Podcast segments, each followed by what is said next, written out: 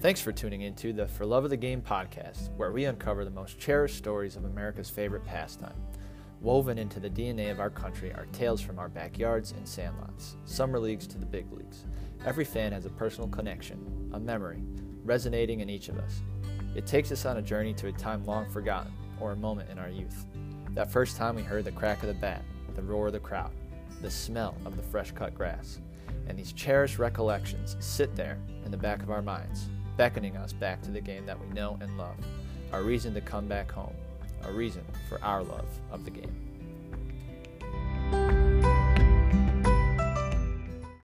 Joining us today is the author of Our Team, the epic story of four men in the World Series that changed baseball, Mr. Luke Epplin. Luke, welcome to the show. Oh, thanks for having me. And uh, first off, I just want to say again, you know, how awesome uh, this book was. And uh, you just wove the, the lives of, of these four guys, you know, Bill Veeck, Larry Doby, Satchel Paige, and, and Bob Feller seamlessly. And, and it really, to me, read almost like a novel. And so uh, tremendous work. And we'll, we'll take a deeper dive into the book here in a minute. But I always love to learn about the guests' own personal baseball background. So, you know, where where does your love for the game come from? Who who introduced you to baseball? My love from the game comes from my father, pure, uh, pure and simple. He is the biggest fan of the St. Louis Cardinals that I've ever met. Um, I grew up around the St. Louis area, about maybe uh, an hour away from the city my dad had season tickets since before I was born. So I grew up maybe going to 10 or so games a year.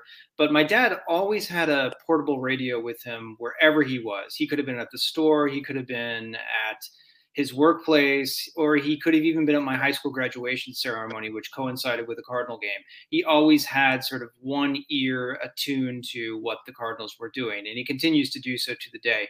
And so the voices of Jack Buck and Mike Shannon on KMOX radio from St. Louis uh, announcing the St. Louis Cardinals game was really the background noise of my childhood. It was destined for me to become a baseball fan. Yeah, no, it doesn't get much better than that. That's such such a classic tale um, I think baseball and radio were a marriage that was meant to be. You know, it just sometimes I'll even shut off the TV and just listen to the radio, and it, you just you know picture yourself there. It makes it ten times better. So, being that you know you're a Cardinals fan, who were some of your favorite players growing up? Well, I can still some of my earliest memories are of Ozzie Smith, the great Cardinals shortstop. Um, through in the sort of late 80s whenever i started gaining memories of, of the team he was still doing backflips before every game uh, that the cardinals played at home. He would later have to sort of cur- curtail that as he got older. He would do it only on select occasions. But before every home game he would sort of run out onto the field and do a backflip. And for a child that was the most exciting thing that you could that you could see. And so ozzie smith was a huge um, was a huge uh, person for me growing up. And then I, you know, I mean, Cardinal baseball is so fortunate and blessed by just really good teams. Um, there was a little bit of a drought in the early 90s when I was a kid, but really, I mean, I, you went through the McGwire area era, then the Pujols era, and now we're in the sort of Yadier Molina, Adam Wainwright era. I mean, it's it's just a franchise blessed by fortune in a city that is still sort of baseball craze. Baseball is the number one sport in St. Louis, um, above all others, and you don't see that often in a lot of other cities. And so, um, it, it's just a wonderful place to be a fan. Yeah, no, definitely, and that's that's one stadium I, I would love to to get to here in the near future. But it, the Cardinals, you know, in St. Louis is such a storied franchise from Stan the Man to Bob Gibson, like you said, to, to Ozzie Smith to Pujols and Wayno and Yadi today. Uh, definitely a lot of a lot of fun memories, I'm sure. Is there any in particular, you know, ballpark memory or fan moment that, that sticks out in your mind? Well, I was there the day that Mark McGwire hit his 61st home run to tie Roger Maris's record. And I know that that's become a little bit tainted as the time goes by, but at the time it was wonderfully exciting. And Roger Maris's family was seated at the ballpark, and McGwire went over to them as soon as he hit the home run and sort of gave them big uh, hugs. And so it was a very emotional moment. And, uh, yeah, at the time it seemed like the most exciting uh, thing that could have happened in sports. Um, I, I moved to New York City after college, and I was very fortunate in 2006 to capture some of the games or to go to some of the games of the Cardinals Mets uh, playoff series. This is the one where Adam Wainwright froze Carlos Beltran with a curveball at the end of the series. I wasn't at that game, but I was at a game, I think it was game two, where the Mets just jumped out to a commanding lead. The Cardinals kept chipping away, chipping away, chipping away, and So Taguchi, the sort of great reserve uh, infielder from Japan that the Cardinals had at the time, hit a very unlikely home run that put the Cardinals ahead. And it was the only time that I've ever worn Cardinal gear in another stadium that I feared for my life. The Mets fans were just so irate with me for for being there. Um, it was a really disappointing series for the Mets. They they had that team with Jose Reyes and David Wright and all these other great people, Carlos Beltran, and they just simply couldn't get past the Cardinals. Um, probably, though, my favorite memory of the Cardinals was of Game Six of 2011 World Series. This is the one where the Cardinals were down to their last strike twice and came back and ended up winning mainly on David Freese's, the great third baseman, his heroics. My dad and my brother in law were in the stands that game in St. Louis. They were in the very upper right corner of Busch Stadium. I was in New York watching it. And when the Cardinals went down, I think three going into the eighth, I decided it was maybe around midnight in the Eastern time, and I thought I'm just going to turn this game off. I don't want to see the Texas Rangers celebrate. But then I thought, well, my dad and my brother-in-law are there. I might as well just watch it till the end. And for like an hour afterwards, we just kept texting each other exclamation points because it was one of the most unlikely things that you could ever see. And so the Cardinals, I think that one of the more challenging aspects of doing this book on the Cleveland Indians, now the Cleveland Guardians, was that the Cleveland Guardians are, are a franchise that are cursed. They seem to lose games that they should win. They seem to lose World Series in which they're ahead towards the very end. They uh, are sort of champions in bursting out of the gate and then sort of sputtering at the end. And the Cardinals are the opposite. They are completely blessed by fortune. They're they're winning World Series they shouldn't, whether it's 2011 or 1964. They are, you know, just squeaking into the playoffs in very unlikely fashion. They are beating teams that they shouldn't beat, such as the 2006 Mets. Um, and so it's a very different mindset that you have to put yourself into because the Cardinal fans expect to win and sort of have a, an entitled attitude, and Cleveland Indians fans um, expect to lose and have this sort of fatalistic viewpoint. And so, getting slipping into Indians fandom was actually tough for me as a Cardinals fan. Well, I bet, yeah, because all those World Series that you mentioned and uh, 64, the 64 series, there's also another another good book, October 1964, that kind of chronicles that season. Uh, yeah. That's one that I remember reading that that really got me trapped into baseball history, so so to speak, and um, just looking up, you know, all the all-time greats. But um, yeah, the the Cleveland fan base has definitely had it rough, and uh, you know, in, in the book, you, you kind of talk about, you know, it's I kind of got a sense they're not the lovable losers like the Chicago Cubs were or, or, had been. It was almost just this like angst and disgust with the fan base. Yeah, like you said, they're going to start off hot, uh, and then just totally you know falter in the second half. But um, yeah. you know it's it's funny. And speaking of old championships, the only time that I can recall really, uh, I guess, hearing about the '48 World Series w- with the Indians is when I when I watched uh, Major League, the the movie Major League. You know, when they're going back in time to the the glory days, the heyday, and they have that newspaper clipping in the beginning, you know, the 48 champs, and then they just start to show that demise throughout, you know, the, the rest of time and, and leading up to, to that season. But what really attracted you to the 1948 season? Um, so it's it is it is it is intertwined with me being from St. Louis. Um, as you might know, St. Louis used to have two Major League Baseball teams. They had the St. Louis Cardinals, who have generally been pretty good, and then they used to have a team called the St. Louis Browns, who were pretty terrible. They uh, they were the sort of sad sacks of Major League Baseball. They eventually left St. Louis in the mid '50s and became the Baltimore Orioles. But my grandpa on my dad's side grew up as a big St. Louis Browns fan he would attend their games quite a bit. He um, he was 4F during the war and worked in St. Louis at an airport factory instead and used to hop streetcars and watch the Browns play. And so I grew up hearing stories about the Browns and knowing more about them than a lot of people my age from St. Louis did because they'd been gone decades after I was I was born. Um, and my grandpa would tell me about this man named Bill Veeck, who was the last owner of the Browns. And he, in order to sort of excite in uh, Browns fandom and take away fans from the St. Louis Cardinals would do just wild stunts. He brought a little person to bat one time. He had fans managed from the grandstands. He would shoot off fireworks, give away crazy giveaways, all these sorts of things. And I remember thinking that Bill Veeck is such a larger than life person that he would be a perfect protagonist for a book. And so um, I really wanted to write a book about Veeck and the Browns. And it was only while researching Veeck that I recognized that all these giveaways and all this sort of fan friendly thing that Veeck did was not the most interesting thing about him. The most interesting thing about him was that he had owned the Cleveland Indians before he owned the Browns. And not only won a World Series, but became the first integrated team in the American League. He was the one who signed black players on the Indians before any other club in, in the American League. And I thought to myself, I didn't even know that. And if someone like me, who grew up sort of steeped in baseball, wasn't aware of Bill Veeck and Larry Doby, the first black player in the American League, then there had to have been so many other people that also didn't. And so that set me on the path to, to, to figuring out more about the second team in Major League Baseball to integrate.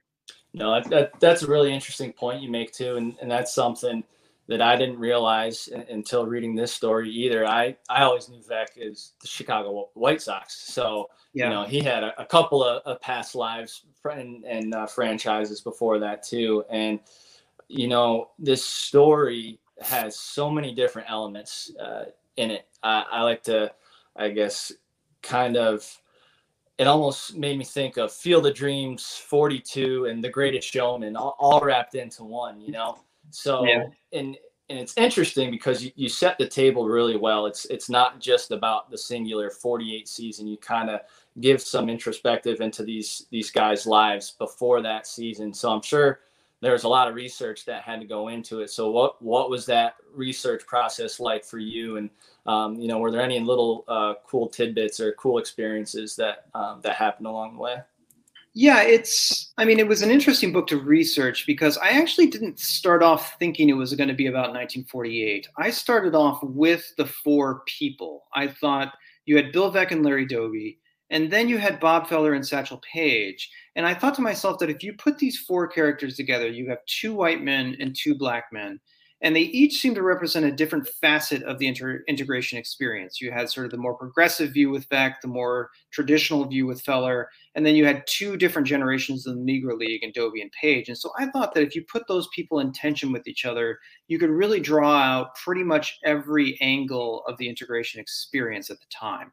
Um, unfortunately, everybody on the Cleveland Indians from 1948 has passed away. Um, at the time that I was researching the book, which was a couple years ago now, there was one person who was still alive. His name was Eddie Robinson. He was the first baseman for the the Indians, and I did get to spend an entire weekend with him and sort of talk about um, how he viewed integration, what it was like uh, being with Veeck and Paige and Feller and things like that. And so that was a real amazing thing. And Eddie Robinson was 98 at the time and he was telling me stories about seeing Babe Ruth play. And so it was just a real privilege to get to talk to somebody of that generation. Um, but because so many of the people had passed away, a lot of the research was just conducted in archival sort of things. Uh, Cleveland had four newspapers at the time. Um, I read every single issue of each newspaper from 1946 to 1948 just to sort of absorb the atmosphere of Cleveland at the time. And so that took oh god i don't even know long time. And um, you know just tried to talk to as many people in their 90s as i could because those would have been the people that remembered the 1948 season. And so there were a couple baseball players who were still alive. Carl erskine was somebody I, I talked to. I talked to a guy named chuck stevens who was the very first batter to face satchel paige in major league baseball. Um, and uh, just sort of random Clevelanders who remembered the 48 team. And so anything I could do to sort of give a sense of the atmosphere of both the clubhouse and the city at the time. No, that's pretty cool. And the the one cool thing about baseball too, it's it's so generational. And you, and you just telling me about Eddie Robinson and, and being able, you know, to connect with him to learn about the story you're writing, but then even the greats before that that he was watching. That that's one cool thing that love about baseball and, and sports in general too. Um, w- was there anything really eye opening for you uh, while you, you were writing the book or doing the research? You know, anything that that you didn't know that that really stood out to you? There was so much I didn't know. Um, I think that there. I think that I had an advantage over somebody who would have been from Cleveland because I imagine that a lot of Indians slash Guardians fans would grow up hearing the story of the 1948 World Series team because that is the last team in Cleveland to have won a World Series.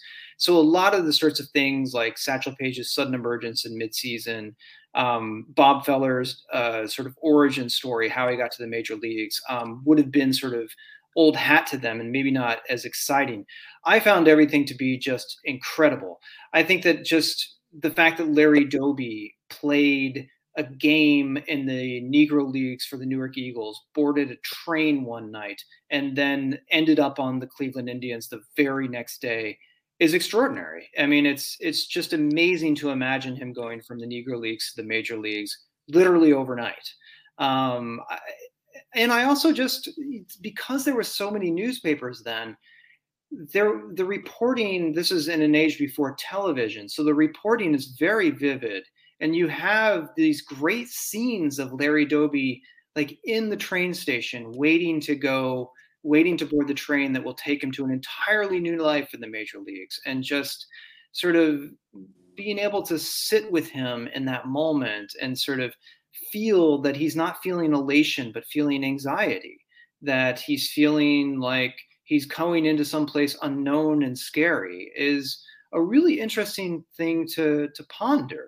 He's not sort of triumphant. He's he's recognizing how difficult this is going to be. Um, and so just the, the whole sort of character of Larry Doby, who I think unfortunately gets a little bit lost in Major League Baseball history, um, seeing what he went through and seeing his very different journey to the major leagues from Jackie Robinson or Satchel Paige or pretty much anybody um, was extraordinary. I, I, I think he's one of the most fascinating figures in baseball based on what he had to go through, and unfortunately, his narrative has been a little bit lost. Yeah, and I'd love to dive a little bit deeper in, into into Doby too. You mentioned his path to the majors was completely different than than even Jackie Robinson, right? Yeah. Uh, here, Jackie got to play uh, in the minor leagues, kind of get his feet wet a little bit and before he he went and played for the Dodgers. And like you said, Doby, one night he's playing for the Eagles, takes a train ride, and then he's playing for the Indians. And uh, you even allude to it in the book that that kind of in hindsight is like, yeah, that probably wasn't the best approach. But um, can you just talk about some of the different struggles that uh, Larry faced, and you know maybe why it was almost more important that he succeeded, you know, in, in his role? Yeah, there's there, there's a lot there. Um, Jackie Robinson was somebody who was much older than Larry Doby. Doby he was five years older. Uh, he had been a star in college for UCLA, so he was he had a national profile. So both black and white fans would have, if they didn't know who he was, they would at least have heard of him. Um, so, and he was also used to sort of being in the spotlight based on all the attention he got at, at UCLA. Um, Branch Rickey, who eventually signed Jackie Robinson, believed that that there would need to be sort of a transitional period where Robinson could both adjust to all white clubhouses and his white teammates could adjust to the idea of integration. And so everybody could have a chance to sort of, you know, get used to this idea. So Robinson spent an entire spring training, an entire minor league season, and an entire other spring training, 18 months total, uh, of sort of preparatory time before he actually debuted for the Brooklyn Dodgers. And so a lot of players at the time felt like Robinson had gone through the minors, earned his keep, and as long as he sort of you know made well in the majors, which he kind of did right away, then he belonged there. Larry Doby had the opposite experience. Bill Veeck was somebody who grew up in Chicago, which at the time was kind of the nerve center of the Negro League. He went to many Negro League uh, games. He sort of recognized the, the greatness of these players. And he believed, unlike a lot of executives and players at the time, that the best Negro League players were not only major league worthy, but were going to be major league stars. He really he really saw them for what they were. And so he thought that if somebody like Larry Doby, who in 1947 was just tearing up the Negro Leagues, he thought that Larry Doby was ready to go into the Negro Leagues right away. And then if you put Doby into the minor leagues, it was only going to put additional pressure on him. Uh, you know, he just thought that you sort of ripped the band aid off. Maybe he's going to have a rough sort of week or two adjusting, but then he'll get over it because he's such a great player. Um, and so that was his strategy. And Doby comes, literally plays a game for the Eagles one day, boards a train, is on the Indians the next day. And it is a tremendous shock to Doby's system. Doby says that in his first 10 games on the Indians, he can't stop his teeth from chattering. The Indians' teammates are rather cold to him. They don't think that he's earned his place there. They don't like the idea of losing playing time to somebody that they don't think belongs. Nobody has gotten used to the idea of integration. Doby himself is dealing with having to stay in separate hotels, loneliness, being on the road, just kind of isolated and the camaraderie that he felt on the Eagles is just totally absent on the Indians.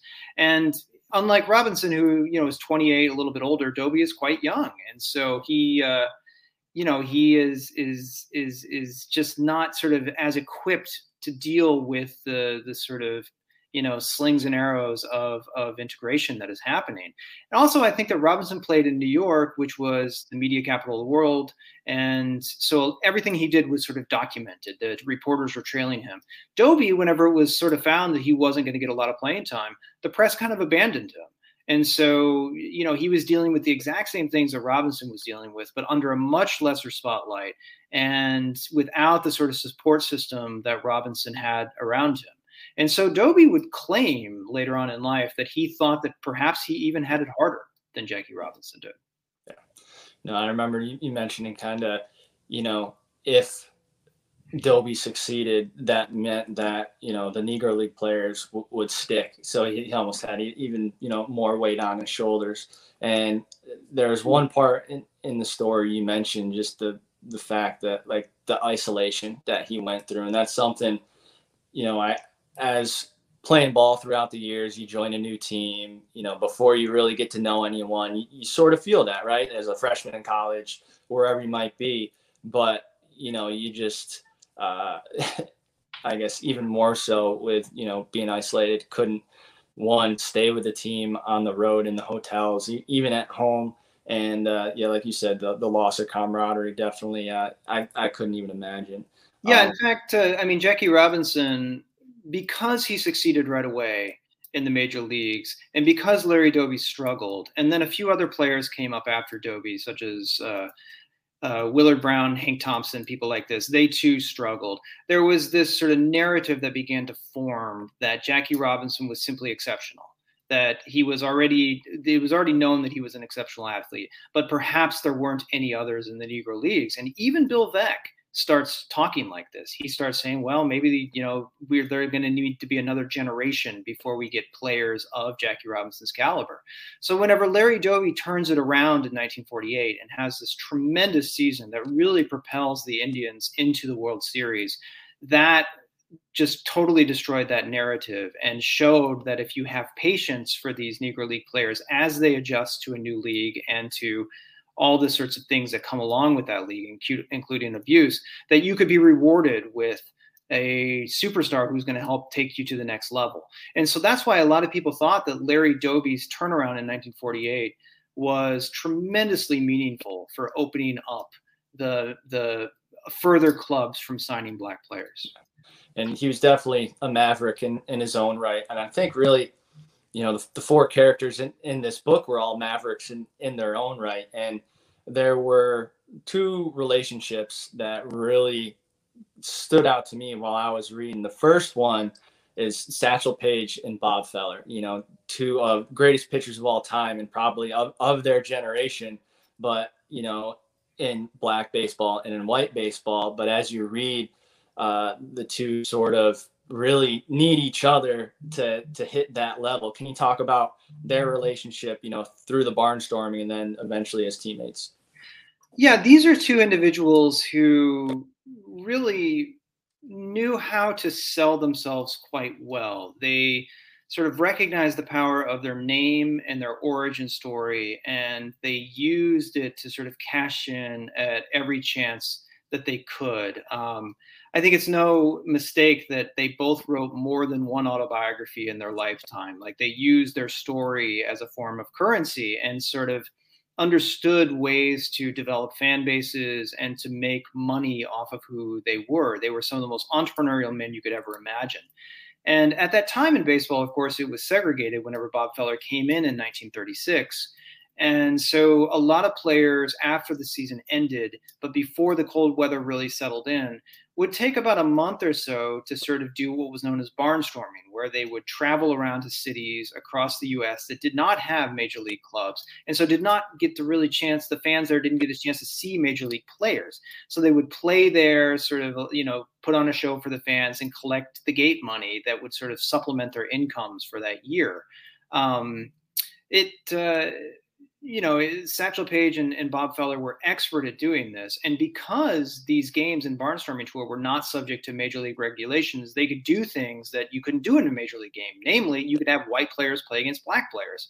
And so Bob Feller and Satchel Paige recognized that they were the two best pitchers of their generation, the best white pitcher and the best black pitcher.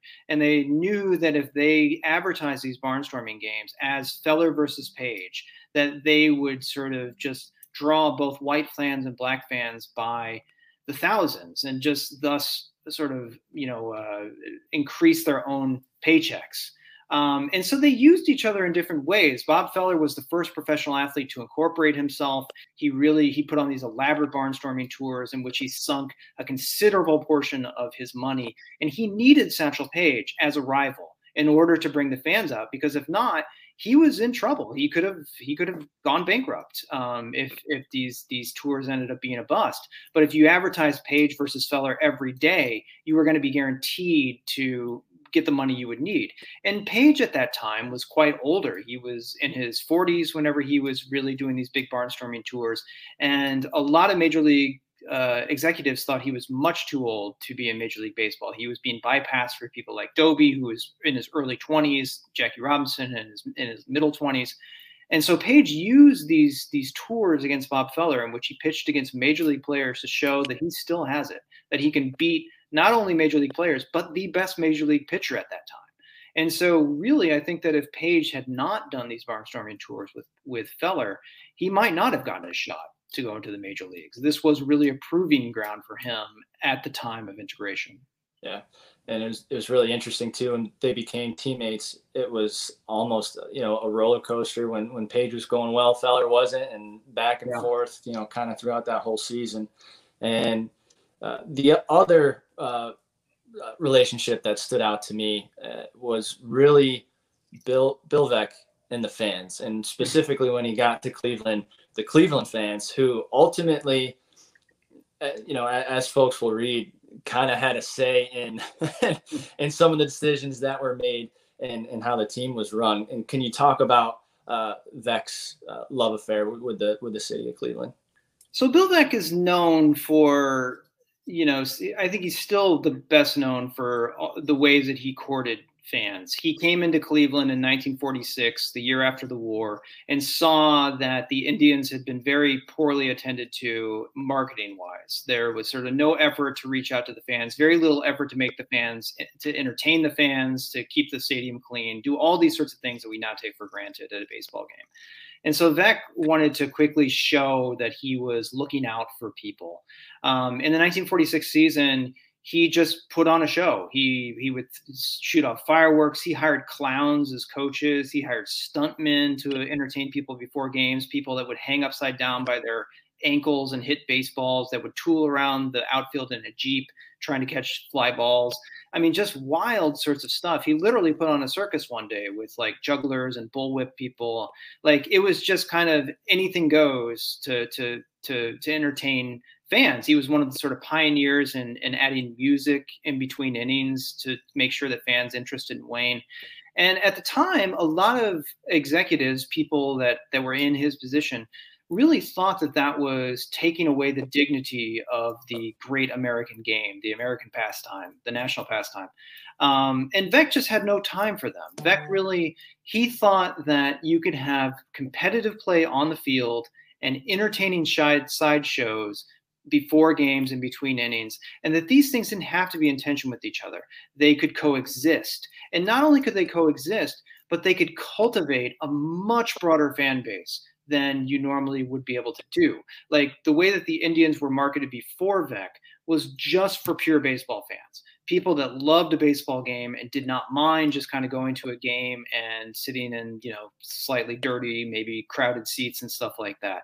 Those were just people that were just there for the baseball. But Vex thought that if you had families come, children, women, uh, you know, old people, young people, whatever, and they hear about this person that is shooting off fireworks and hiring clowns and doing all these things, they might get curious and then they're going to come and sort of experience that. But then they're going to be forced to sit through the baseball game and they might then sort of pick up a love for the game or they might come back and be like what's he going to do now? And then sort of little by little they'll come to appreciate the nuances and intricacies of baseball. And so really what he was doing had a purpose. It wasn't simply just to be outrageous. It was to build that fan base. And the fans really reacted to him. Just the fact that they had been neglected for so long and now here was somebody who put them first and foremost and was just doing everything he could to find ways to eh, both a entertain them and b and i think people forget this get the indians into the world series as quickly as possible veeck's shenanigans would not have worked if the indians had simply stayed a terrible team veeck needed the indians to win but he also thought that well I, eh, while the Indians are winning, the fans can also have fun. So you put together that combination, the winning field team on the field, and then the sort of sideshows during the downtime and you just have a powder cake that just kind of exploded and still exists in in american fandom. I think that anytime you go to a baseball game now it doesn't matter where you are minor leagues college whatever you're going to see traces of veeck's fingerprints. You're going to see it every time there's a cap dance t-shirt cannon whatever that all comes from bill veeck's philosophy of what a baseball experience should be like.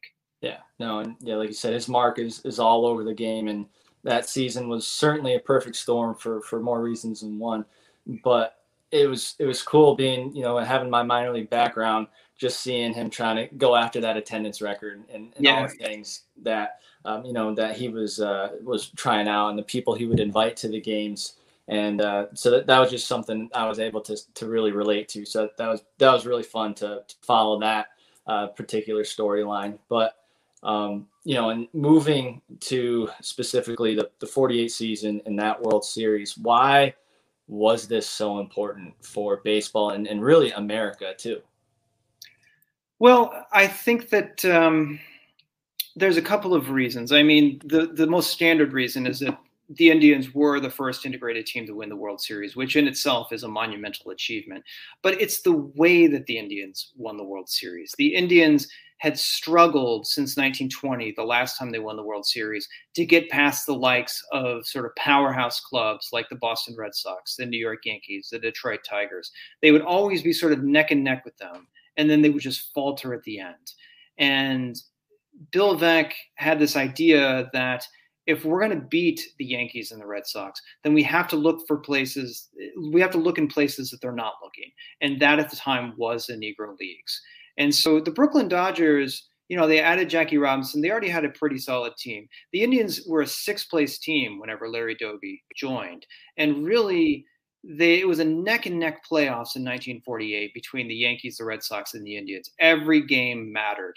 And the addition of Doby and Paige to the Indians were what made the difference. If you take either of them off, um, the Indians simply probably finish in third or possibly even fourth place. It really did go to show that if you got rid of your prejudices, even if you were squeamish about the idea of integration, that you were going to help your ball club and you were going to, you know, make money and cultivate your fandom and all this other sorts of stuff.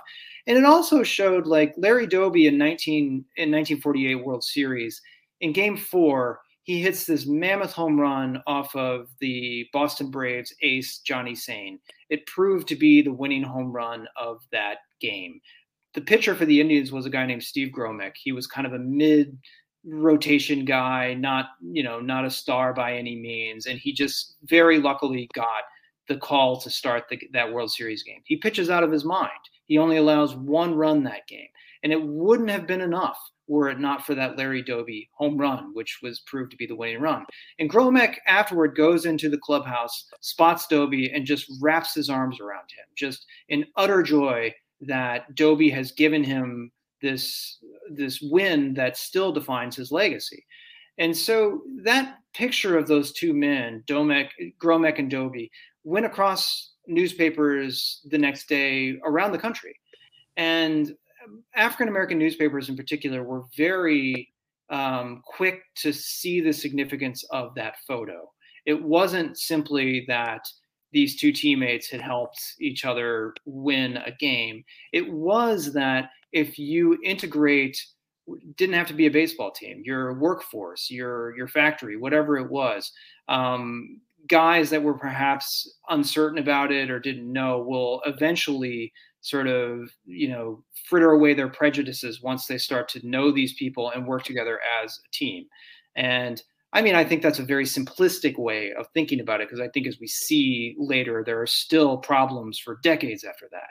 But that photo itself shows the promise that could happen if integration occurs. And so it was a very symbolically resonant team, particularly in African American newspapers at that time. I mean, it, it, they really they really got on the significance of of um, both the fact that Doby and Paige were the the X factor that got the Indians into the World Series, and the fact that you know giving Doby the chance to show what he could do led to his acceptance. Mm-hmm. It's such a, a beautiful image, you know, and just pure joy resonating on both of their faces, and you can almost feel, you know, the, the weight of, of all that tension just kind of fade off right right in that image, and I think it just shows that you know, as a society, we're we're just better together. Um, so that was that was pretty cool. And if there was one game from that season, if you had had to choose just one that you could go back and watch and attend in person, which mm. one would you pick? Oh man, I mean, it was such a crazy season. Um, in the regular season, I would pick the game on August 20th, 1948. That was Satchel Paige's start in Cleveland against the Chicago White Sox. Um, it shattered the attendance record for a game in, in Major League Baseball. And you have to imagine sort of 80,000 some people in the stands that game and the Indians are tied for first with the Red Sox and the Yankees. It's a three-way tie. It's a huge game, and Paige pitches a shutout. Um, one to wins one to nothing on a uh, a hit from Larry Doby, and so really it's the first game where a pair of black teammates sort of band together and and provide a win almost single-handedly for their club. It's a really sort of significant game. But just seeing Satchel Paige at that time, he was such a phenomenon when he came into Major League Baseball that fans were literally tearing out the turnstiles to try to see him. Um, so the excitement that would have been around anytime he was on the mound would have been unbelievable. And I think in the World Series, I would have actually chosen game five. That's one of the few games the Indians lose. Um, Bob Feller the Indians, uh, it is it was for a long time the heaviest attended game in, in baseball history. There were 86,000 people in the stadium that day. And Bob Feller was on the mound to close out the series, kind of almost like a thing of destiny, something that Feller was was was fated to do. Um, and he kind of blows it. And it's just a really exciting back and forth game. And I think you get to see sort of you know the drama of Feller trying desperately to to live up to his lofty fate and and falling short of it, followed by then Satchel Paige coming into the game and fulfilling a dream that had been denied to him for almost a quarter century, and that is pitching in a Major League World Series. So you get to see sort of, you know, two legends um, two legends, uh, one fall, one failing, and one succeeding at the same time. And so, yeah, it would have been a really interesting game to be around. Simply also to see how Indians fans reacted to it, because I, I imagine a lot of them were like, "Oh, we're done now." Probably not too well, right? No, yeah. That's great. Well, uh, Luke, this has been an awesome conversation, and I'll I'll leave you the last word here. It's, uh, you know, there there anything that you want folks uh, to walk away with, you know, a- after reading this? I mean, I, I think that the the thing, what I really wanted to try to get to this book is that I feel like the way that Major League Baseball commemorates integration is very heavily focused on one individual. Um, every day in, in, April, we have Jackie Robinson Day. Everybody wears his uniform. His uniform is retired across the league. And that is all very well deserved. And I think that Major League Baseball should continue to do that. But I think that we also should think about the people that came after Robinson. Um, I, have often thought that that on July 5th, which is the day that Larry Doby integrated the American League, there should be a Larry Doby Day. And that day should be dedicated to thinking about the pioneers that came after and how their stories are quite different than Robinson's story. They're each unique in its own, but they're equally as meaningful. And that I think that we have room in our sort of cultural conversation about baseball for more than one integration story. And so uh, you had mentioned that I tried to write this book like a novel, and that is correct. I wanted it to be an exciting book that kind of got readers uh, flipping the pages and things like that, because I think that what has been lost with Larry Doby is his narrative. And so I wanted to just sort of tell that story for all of his excited excitement, its meaningfulness, and like, you know, just to to to get fans invested in it. So um, yeah, I mean that's that's what I would hope that that we can sort of think about uh, uh, integration stories beyond the one that we generally talk about every year. Well, I couldn't have said it better myself. And uh, you can go and pick yourself up a copy of our team in any local bookstore, online, all over the internet. I would highly recommend that you do so. And Luke, thanks again, man. This has been a pleasure. Thank you.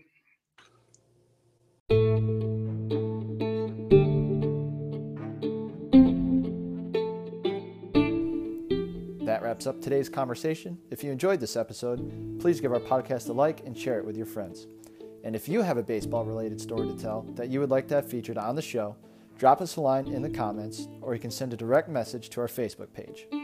Thanks again for tuning in, and until next time, I'm Jim Tunison, and this is For Love of the Game.